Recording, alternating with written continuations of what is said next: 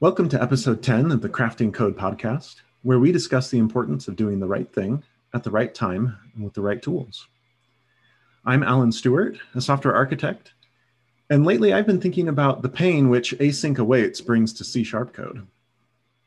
I'm Dave Adsit, a CTO, and I have been thinking about the ubiquitous language of a socio-technical system. Today we are without our regular co-host Matt Baker, but we're going to cover the episode topic team folklore. So Dave, what does folklore or storytelling have to do with software teams?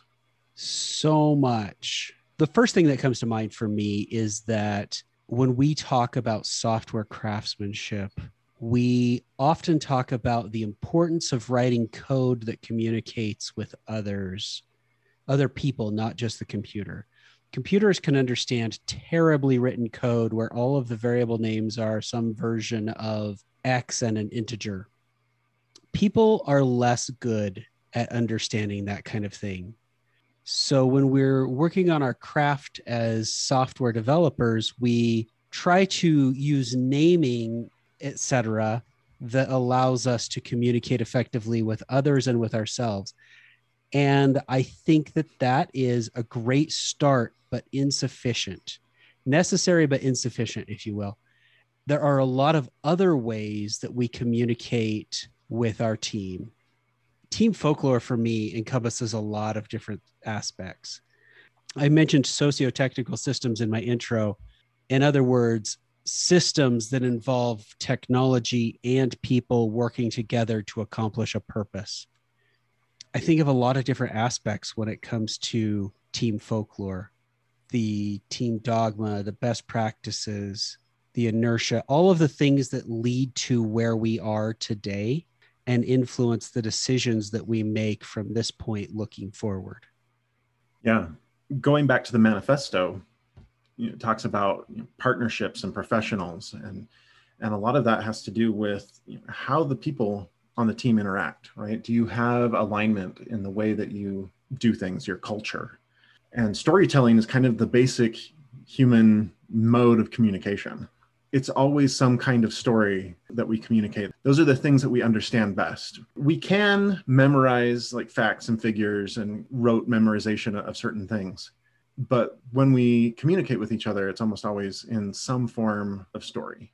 And so figuring out what our team story is becomes really important. It has a lot to do with our history, how we get to where we're at.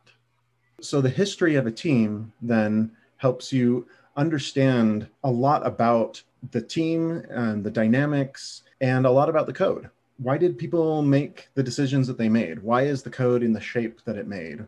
Why do we have this particular architecture or are we trying to change it? If you don't have an understanding of that history, it can be really difficult. It's one of the reasons why it's hard to be a new developer on a team, but it's also one of the reasons why you can make a really big mess very quickly. Even even a really good developer with solid practices can make a big mess in a code base if they are working against the stream of the decisions and they're misaligned with the rest of their team. That's 100% true. I think that it's important for us to tell the stories to the new members of the team, partially to refresh them in our own minds there's a lot that changes over time.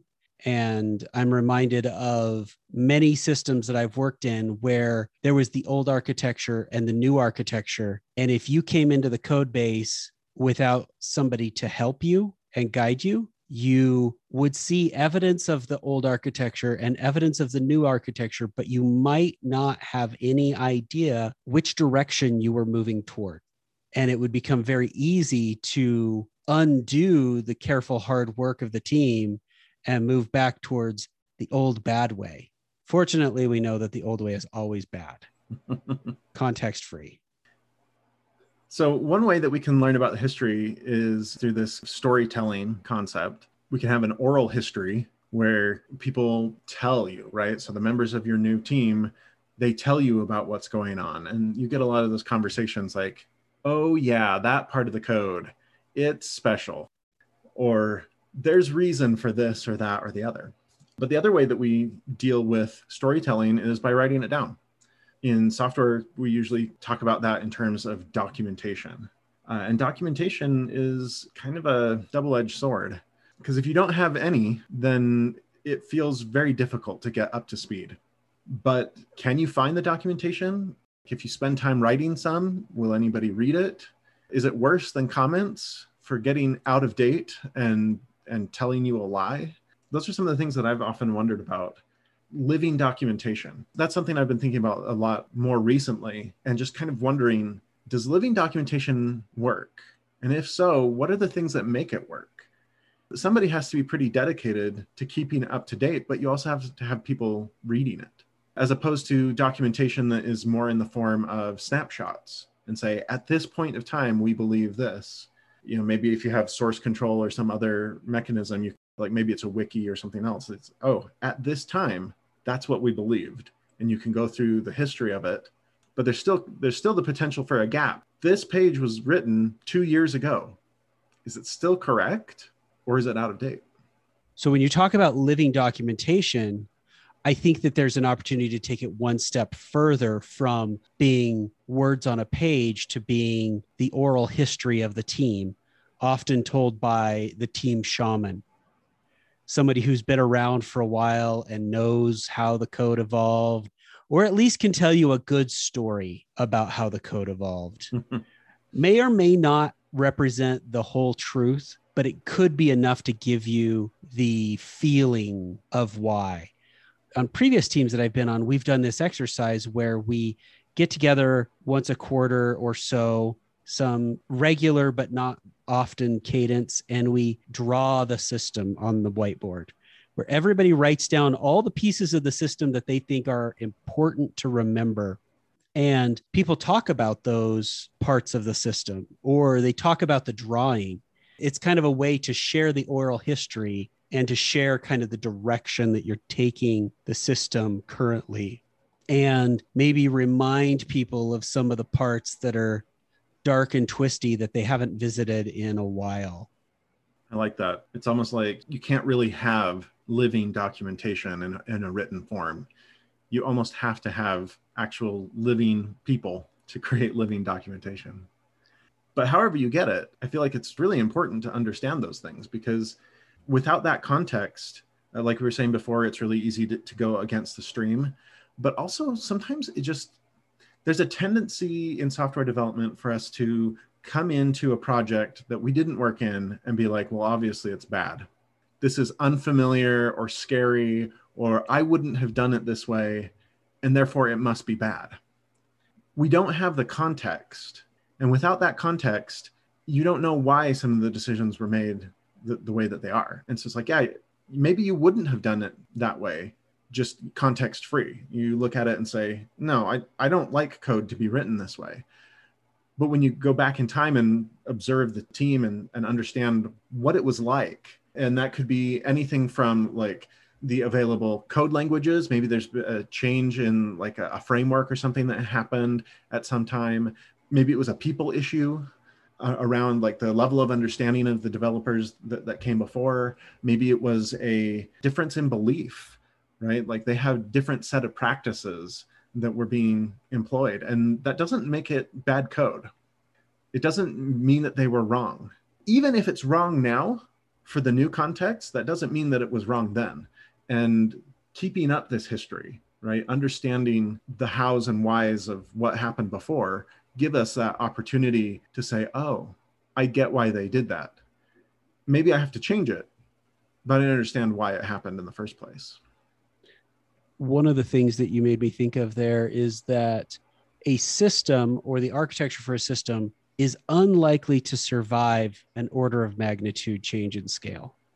Like if you have a system that's built for a thousand concurrent users, by the time you have 10,000 concurrent users, you've probably had to make some pretty drastic changes. And it's easy when you're at the point of 10,000 users and struggling against something that was written for 1,000 users to say, the people back then didn't know what they were doing. And why did they even do this this way? This is so bad and so dumb. And if you have somebody who was around for the whole transition, that person can remind you why it was done the way it was done. I've worked on a system that iterated through three different data storage technologies, maybe four. At each point, it was easy to point backward and say, why was it done this way? And I'll, I'll, tell you, there was always a good reason why it was done the way it was done when it was done. Sure, it doesn't meet the new context, but that doesn't mean that the people that came before were bad or wrong. In fact, if they had tried to do it the way you're doing it now, the whole system probably would have failed and you might be out of a job. You know, at the extreme, using a file system database versus a seven node Cassandra cluster the team that was building the system with a file system database didn't have the time, the money, or the people to even manage a seven node Cassandra cluster, let alone, you know, re-architect the system to interact that way. Yeah, I think you see this a lot with startup culture, right? Where there's, you know, a lot of scrappiness and you're, you're building up the concept of your company um, but it can also happen in smaller concepts too, right? Like even in an established company, if you're starting in on a project, that project had a genesis at some point. And when it started, that's when we know the least about what it is that we're supposed to do or what we're going to need. It's easy to look back in time and see what happened, it, assuming that there's some record, right, oral or written, that we can go back to to reconstruct events. But for the future, we have no idea. And so we just make our best guess and try to move forward. And as, as we do that, we learn and we learn and we learn. And then we realize, oh, we shouldn't have done this this way. Oops, I made a mistake. Uh, sometimes, sometimes they are just, I feel that way about some of the decisions that I've made. Looking back is like, some things I feel fine about. I have no regret because I think that's what it was like at the time and it's fine. But occasionally there are also ones where I feel like you know, that was probably a mistake. I shouldn't have done it that way. But either way, you have to kind of take what you've got in the present and move forward. You can't go back and change the past. You can't go back and recover the sunk costs. All you can do is move forward and say, what should we be doing now? Well, that reminds me of the retrospectives prime directive, which is regardless of what we discover, we must understand and truly believe that everyone did the best job he or she could given what was known at the time, his or her skills and abilities, the resources available, and the situation at hand. And I truly believe that you can't second guess the past because you can't change it. You could stress about it, but that doesn't get you anywhere. All you can really do is move forward from the context that you are in now. To what you were saying earlier, there's a lot of times when if someone had tried to do it the way that you're doing it now, they would have failed the reason that your startup is struggling against its code and refactoring its code aggressively and rewriting huge sections and changing the architecture drastically is because you have been successful. You could have had the same code base all the way from startup to failure. It just might have been a shorter pathway than you'd hoped. And, and it goes either way, right? Like you were saying before. You could have code base from the future and fail, mm-hmm. or you just keep the original code base all the way through without changing it, without adjusting to the needs of the business as it changes.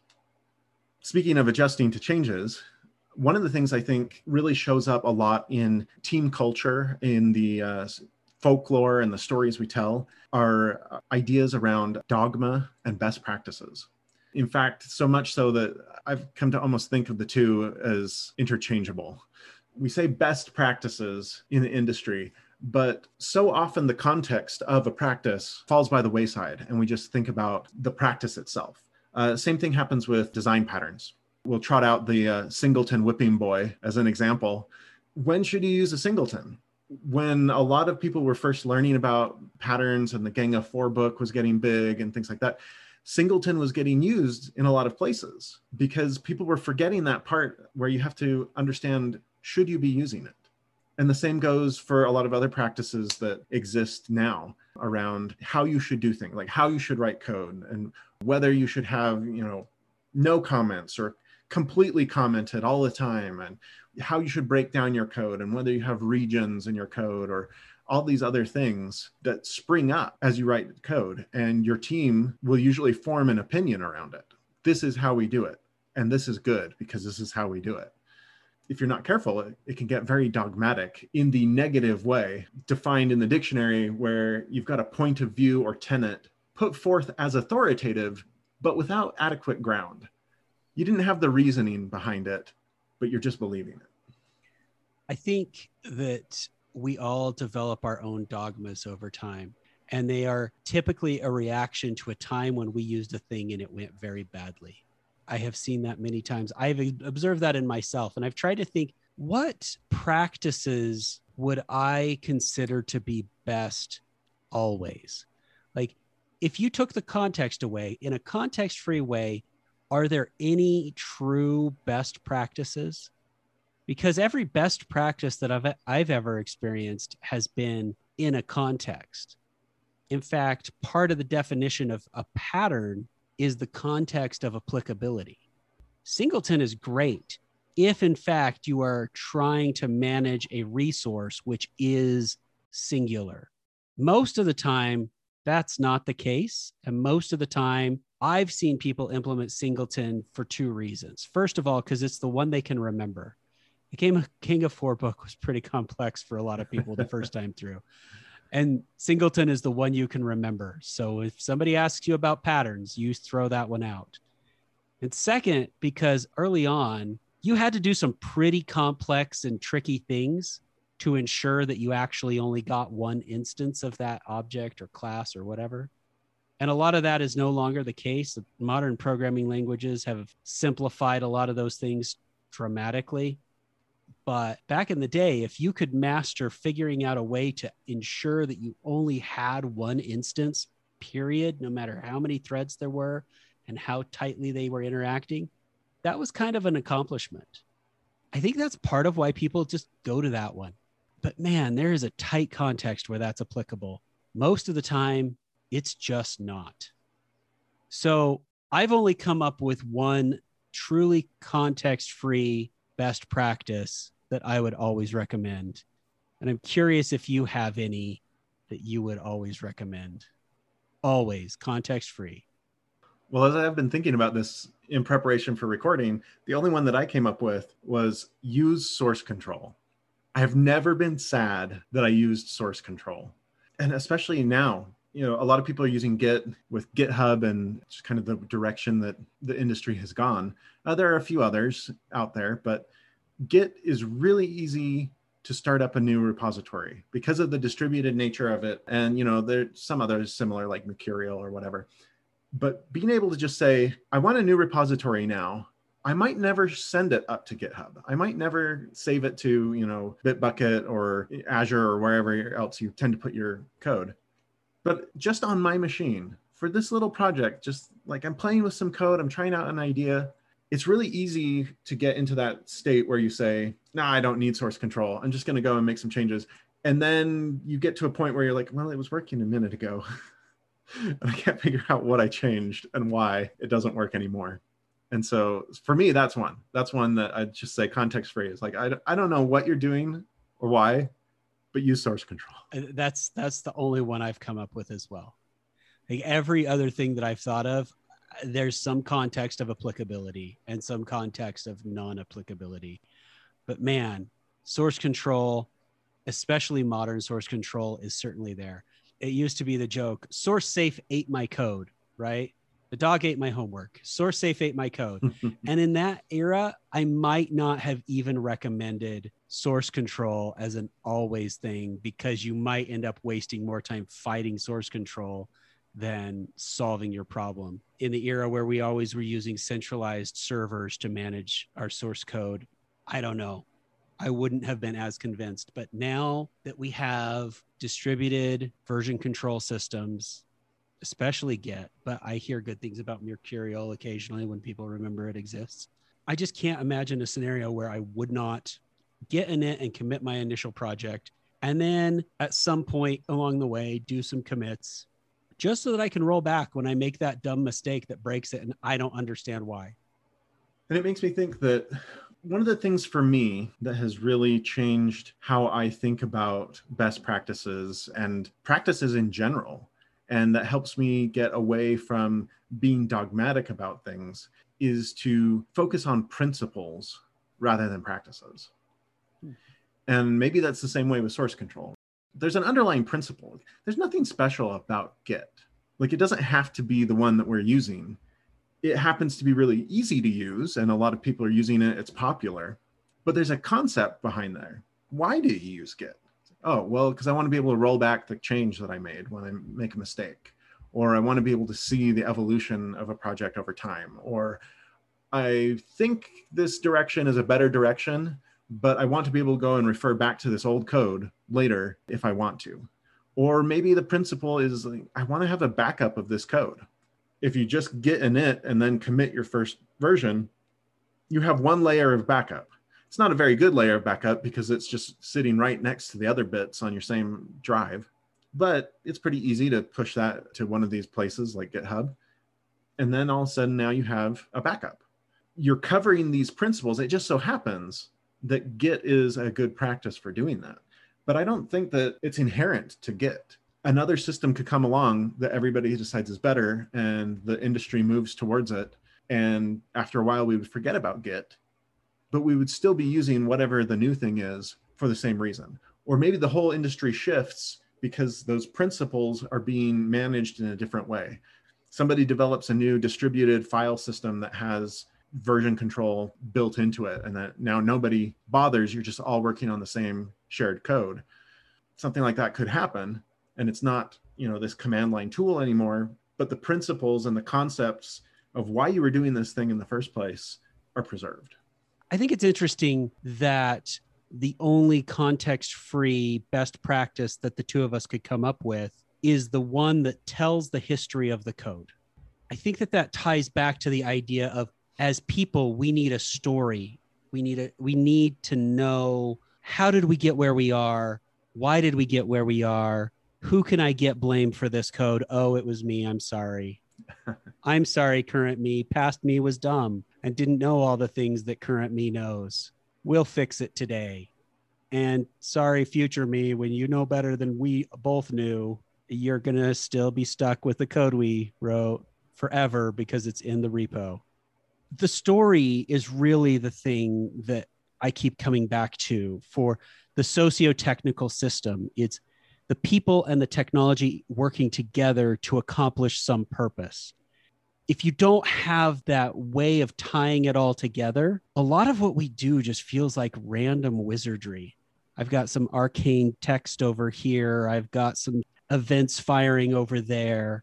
I don't know someone please tell me the story of how this object and that class and that data store and the third party API all integrate together to create something useful or interesting. I like that.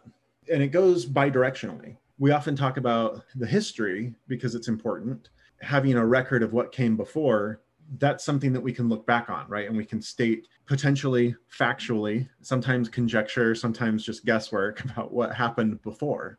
But the future is also a place where we have these stories and where stories matter because we're not very good at knowing what's coming. But it's important for us to have the stories that tell us, well, where are we trying to go? Without those stories, it's really hard to change we might not understand like the point. Well, why are we trying to change? And then somebody comes along and reminds us because we used to do this thing and we got a bad result. Or it was fine up until this scale and it was no longer tractable. Or something like that, that, that helps us understand is like, okay, now I get why we're moving in this particular direction. Because if you don't have that, if you don't have that shaman kind of leading the way, or or every, maybe everybody takes turns being the one who's contributing part of the story, then it's easy to go off down other branches. You end up pulling in opposing directions, and you don't make a lot of progress that way. You know, when you start talking about the past, the present, and the future, it reminds me of one of the risk mitigation strategies that I really like to, or exercises that I like to do with a team.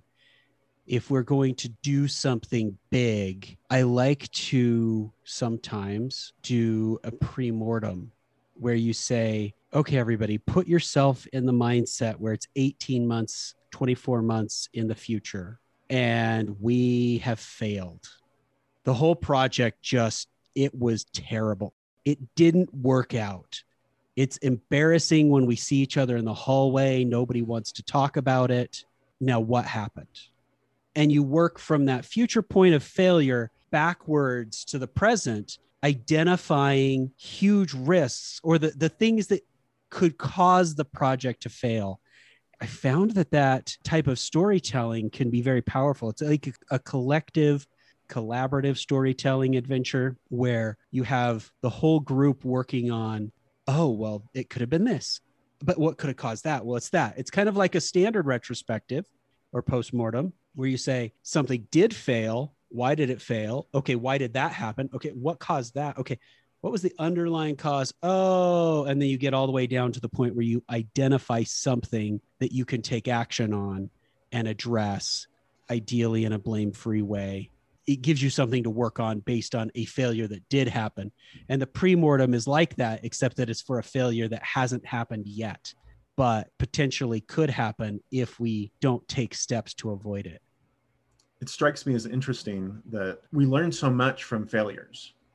When we experiment, when the odds are kind of 50 50 that we might succeed or we might fail, then we learn a lot regardless of whether we succeed or fail.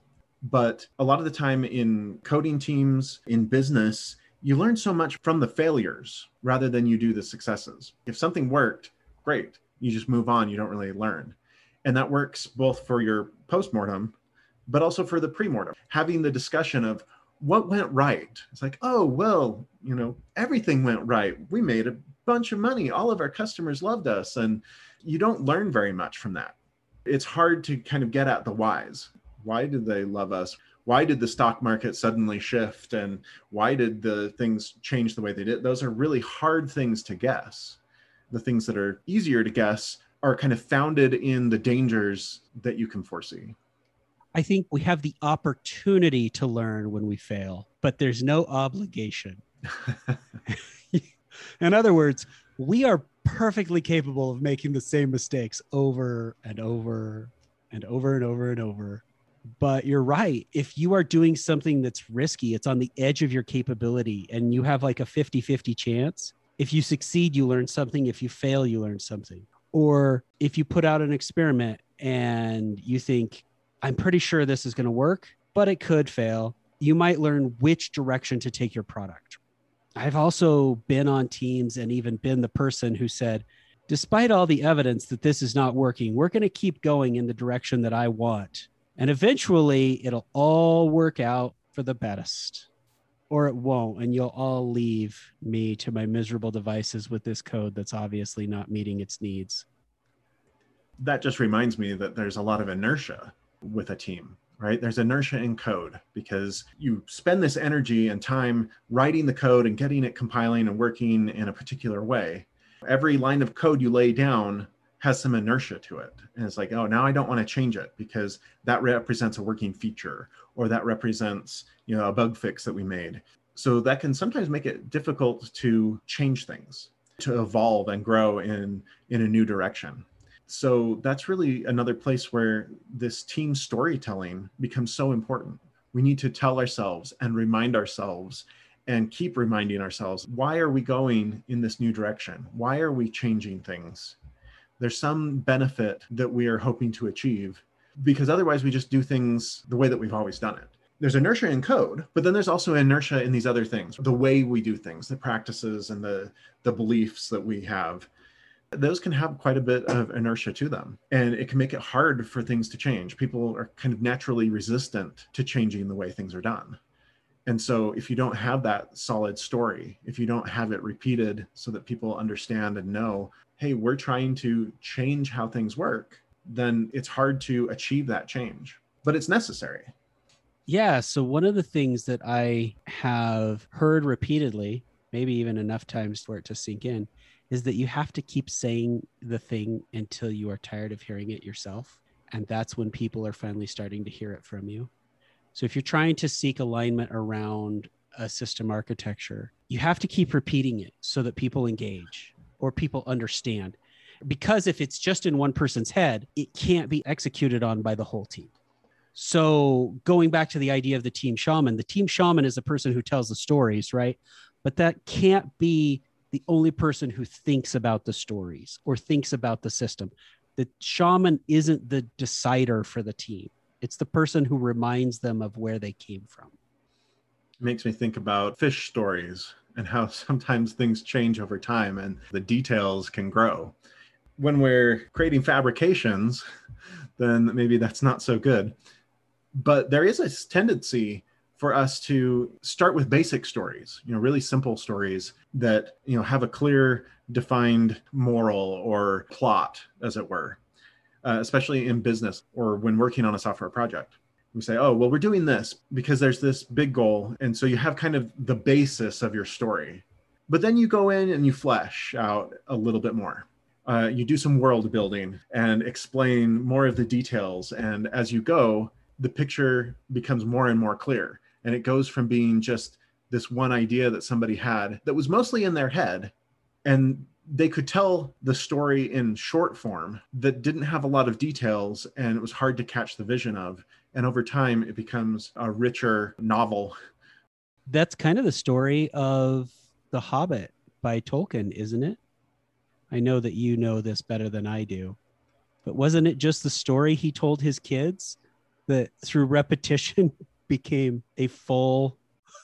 There's certainly a lot of a lot of that that that was involved in, in there sure. And there's a lot of stories that he had about things which ultimately became you know the first age that influenced all of the story but you know he had constantly changed it and told it because you have that consistency yeah it can be hard for even one person to have that level of consistency but if you can get that level of consistency across your team then you can start having a, a, deep understanding of what it is that you're doing. And then more people are understanding. And when you hire somebody new onto your team, you can convey that more richly.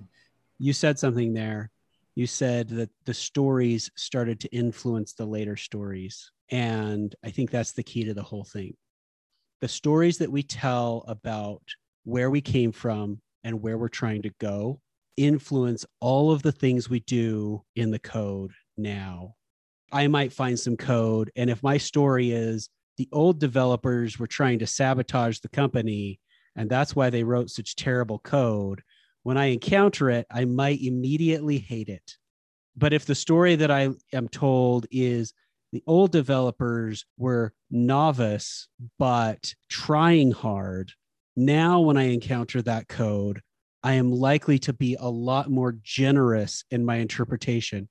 I might say, oh well obviously they just didn't know that the singleton pattern was a thing that's why they didn't use it in this most obvious of places for a singleton i'll just put in a singleton here and then if they ever see this code in the future the, they will have the opportunity to learn something from it so those stories influence us greatly and they change the way that we interact as a team and how we move forward as a team carry the story analogy forward in a lot of stories, the unexpected happens. And I feel like that impacts us quite a bit in software development projects because the industry is constantly changing.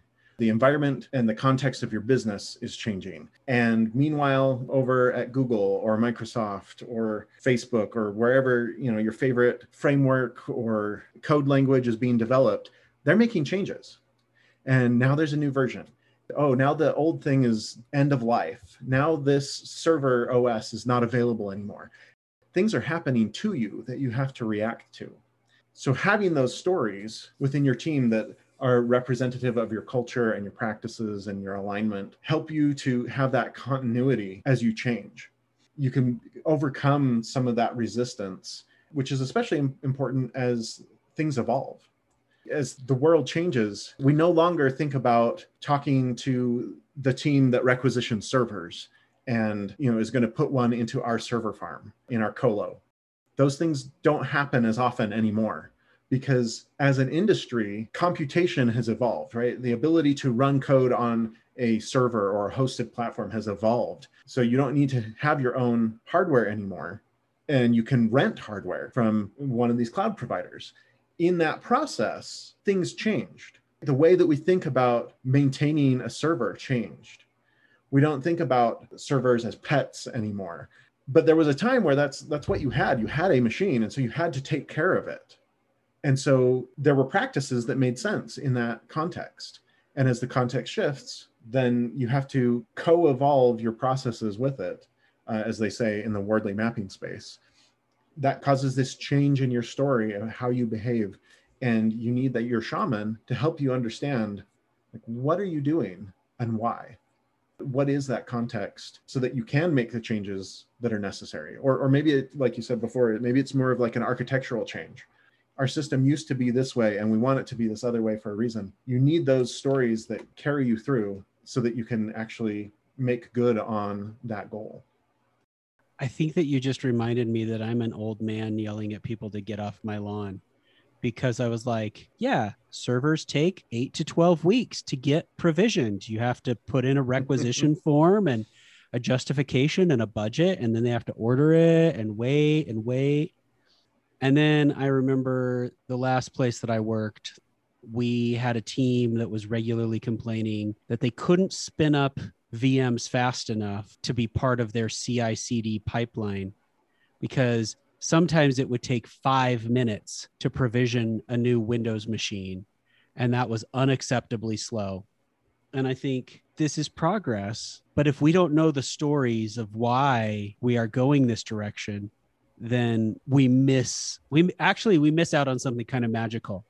Going from a a six to 12 week requisition cycle to get a server so that you could hopefully address a load problem to now I can have auto provision servers in 30 seconds or less. It allows you to behave in a significantly different way. It's better here in the future. I like that. I think it's important for teams to be telling the stories of their accomplishments and to build up that morale because it's really easy to just be on the treadmill of constant change yep, we're making a change. You know, I get up, I go to work, and we're doing things because we're doing things. And there's always something more to do. There's always more technical debt. There's always the new product feature. There's always something that is going on. And if you don't stop periodically and say, hey, you know what? We accomplished something major here. Or remember back and say, hey, do you remember that pain that we used to feel all the time and how it's gone now? Isn't that great? if you don't do that, then you lose morale and you lose sight of like what was the whole point of the work that you were doing. I think it's so important to hold regular team retrospectives and look back. Really look back and see where you've come as a group. What have you accomplished? Hopefully, you'll come up with some things that are pretty satisfying that you feel pretty good about. If you're struggling, then that's an opportunity to say, what are the stories we want to tell about this team in the future? So earlier, Alan and I talked about how we struggle to identify context free best practices. But throughout the episode, we have mentioned some of our favorite practices when it comes to storytelling. Those include things like a retrospective or the architectural decision records, the ADRs, or pre-mortems and post-mortems and one of my personal favorites is the draw the system exercise hopefully something that you heard here will help you to capture the stories and the history of how you got where you are and where you're hoping to go with your team and if you have some good ideas on other ways to capture the history of a team some thoughts on storytelling in a socio-technical system please don't hesitate to share them with us. And with those practices, remember the principles behind why you're doing it. But whatever those practices are, it comes back to this idea of the folklore of your team. These stories might not always be completely accurate or complete, but they remind us where we came from and where we're going. So, with that, we'll go ahead and wrap up this episode by recommending that you join a community of professionals by attending a software crafters group or meetup near you. In Utah, the Utah SC group at utahsc.org meets the first Wednesday of each month in Draper, Utah. Maybe we will discuss some stories with you there.